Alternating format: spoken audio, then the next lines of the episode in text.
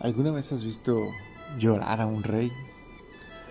Los reyes, esas personas imponentes, esas personas que tienen el poder de quitarle la vida a alguien, tienen el poder de hacer que las naciones se rebelen y el poder de que las masas lo sigan.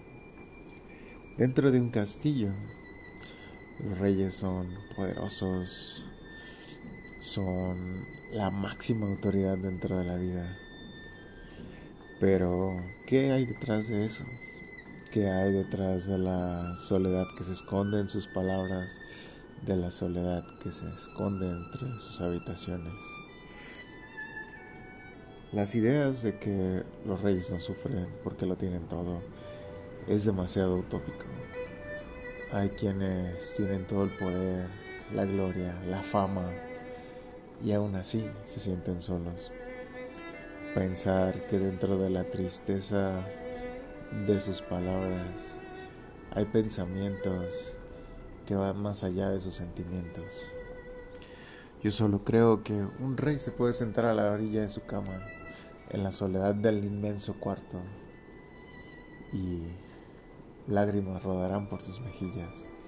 Esas mismas lágrimas serán las que condenarán a su mente. Hay quienes te acompañan en esta vida y hay quienes solo aparecen de vez en cuando. Quisiera pensar que la gente te acompaña porque quiere estar contigo, sin embargo, te acompaña solo porque obtendrá algo a cambio.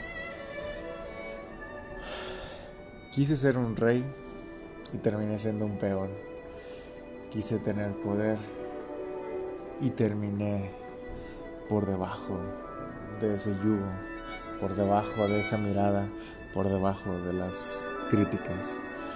Lágrimas rodaron por mi mejilla porque me sentí solo, porque me senté a la orilla del cuarto.